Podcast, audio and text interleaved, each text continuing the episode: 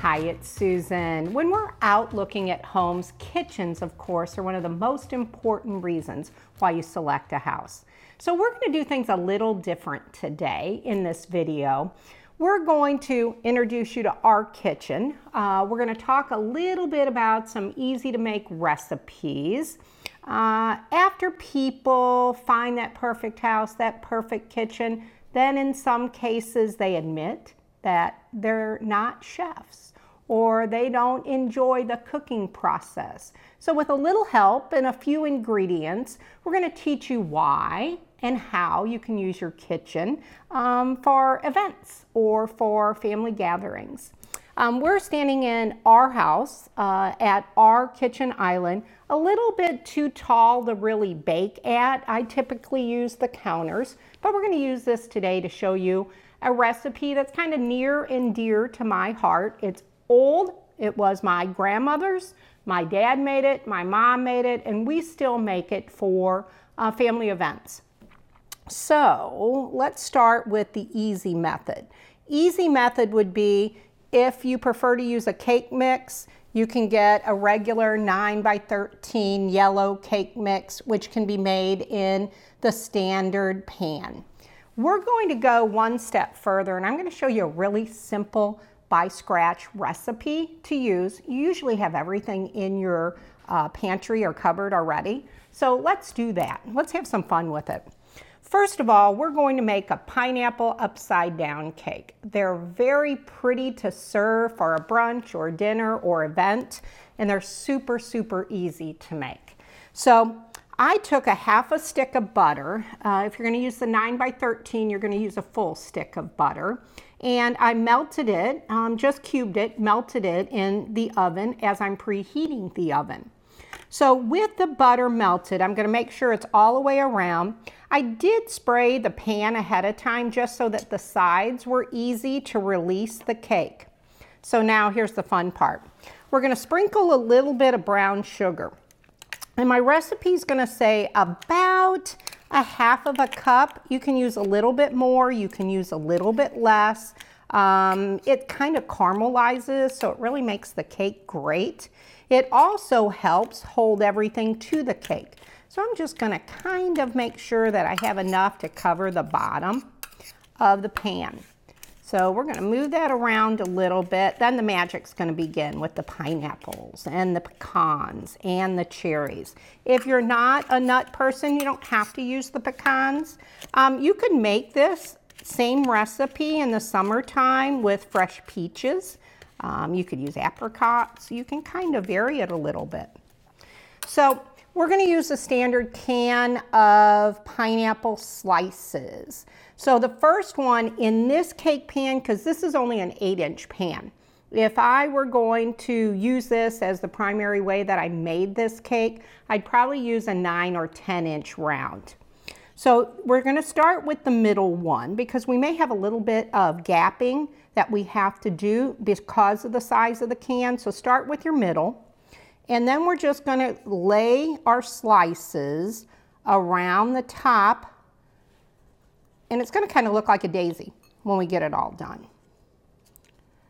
So we've got the pineapple slices all laid out. We've got the brown sugar and butter under it.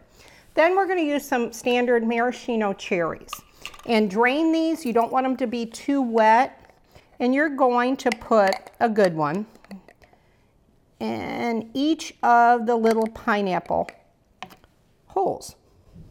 So this is going to create the bottom of your cake, which in turn is going to be the top of our cake when we invert it and flip it upside down. Thus the name. So now we've got the cherries in place. We're going to sprinkle a little bit more of our brown sugar on top. And if you have brown sugar that you haven't used in a while, you can always put it in the microwave for just a few seconds. And I do say just a few seconds because you can also catch it on fire pretty easily. I can speak from experience there. So we're going to put the brown sugar on top, and then we're going to take pecans, and I use whole pecans. Some recipes for this use chopped pecans, but I really like how it looks in these little cavern holes that are gaps between the pineapples. So let's put those, let's add a couple more because everybody wants a pecan at our house when you have a piece of this cake. Now, mind you, I grew up having this cake because my grandma made it, my dad made it, my mom made it, and my father-in-law loves it, my kids love it. So yeah, it's a pretty big of our family pleasings. So here we go. We've got the cake, the bottom part all ready to go. Here's the easy part. Now we're going to make a cake from scratch. So when you're making a cake from scratch, it really takes flour and sugar and eggs. It takes a little bit of salt and baking powder, but most things that you have in your cabinets are ready. So we're going to take 3 large eggs. This works best if they're at room temperature. So once you crack your eggs, you're really going to just beat them until they're well mixed. Once they're well mixed, we're going to add 1 cup of sugar. I like to mix that in a little bit before I add the other dry ingredients. We're going to add a 1/4 of a teaspoon of salt.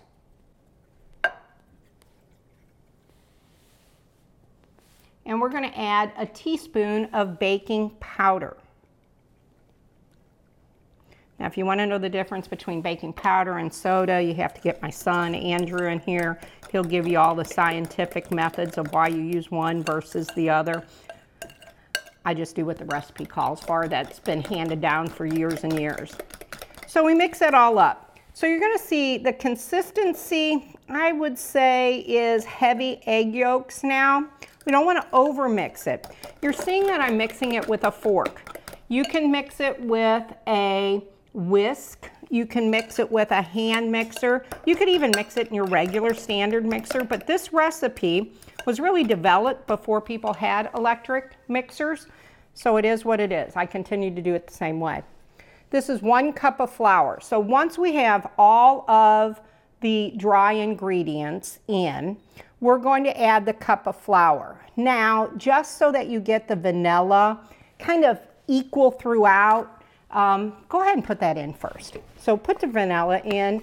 You can put it in now or you can put it in after you get the flour, but I kind of like that all mixed up together. And it's a teaspoon of vanilla.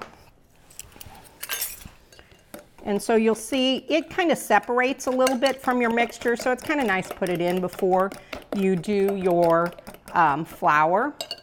So we're just going to sift the flour in, and you can do that a little bit at a time. Most recipes like you to add a little flour mix and then a little flour. It helps keep the cake very fluffy.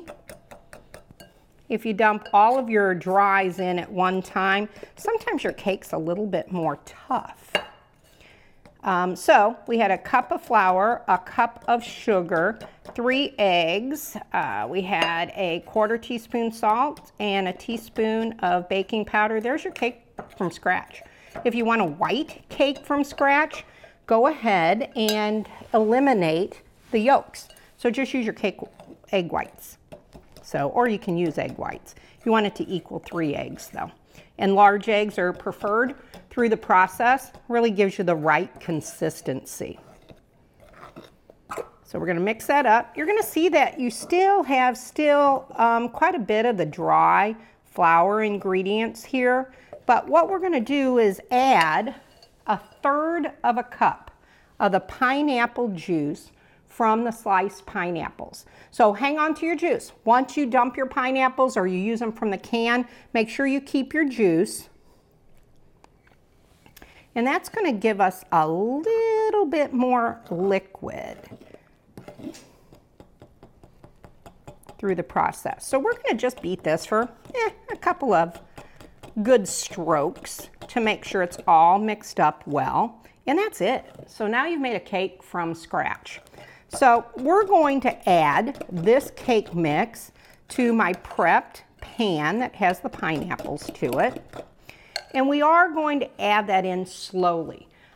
We want to add it in slow so that we don't disturb how this is all, I got a little spot here of flour. So let's add this in pretty slow and fill up all the gaps.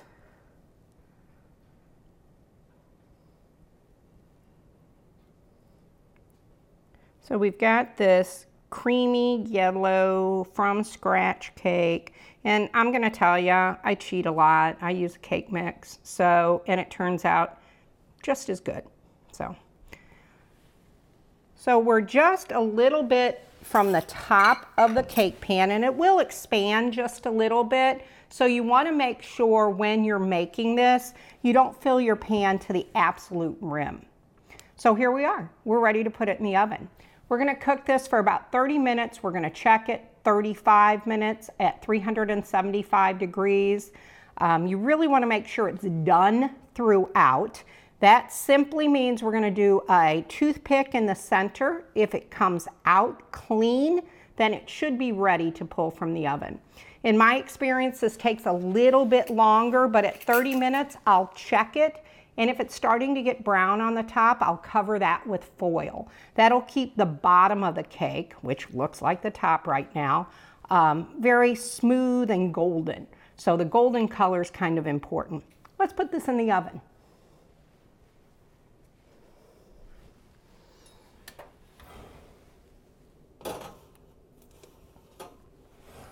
All right, in the oven, 35 minutes-ish, and we'll have a great cake for you to try. Once we get through the process of it cooking for the 30 or 35 minutes, we're going to bring the cake out, let it cool for about 10 minutes. So you want to put it on a platter or a pan that's large enough to hold the cake size with a little bit of room so it's easy to cut. And about 10 minutes after it's been out of the oven, we're going to do what's called inverted. We're going to take the cake pan out, and it's going to end up being kind of like a picture perfect cake for you to serve. Again, great for brunches, great for birthdays. We're going to celebrate a birthday this evening here at my house. So we're going to have some pineapple upside down cake to enjoy. If you have any questions, we will post the recipe online. Welcome to Our Kitchen. Again, if you have questions about kitchens, cooking, we're going to kind of give you some hints over this year, some fun things to do.